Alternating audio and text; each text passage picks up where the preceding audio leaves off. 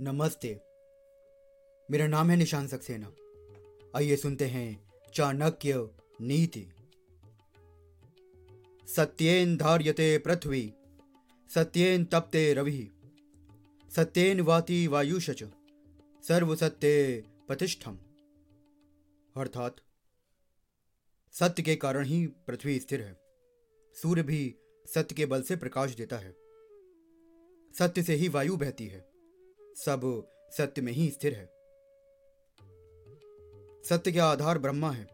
पृथ्वी अथवा ये संसार सत्य के कारण ही टिका हुआ है। इसी सत्य और ब्रह्मा से सूर्य का प्रकाश सारे संसार में फैलता है।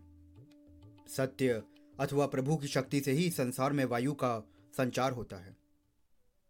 इस प्रकार सभी कुछ सत्य अथवा ब्रह्म माय में ही स्थित है।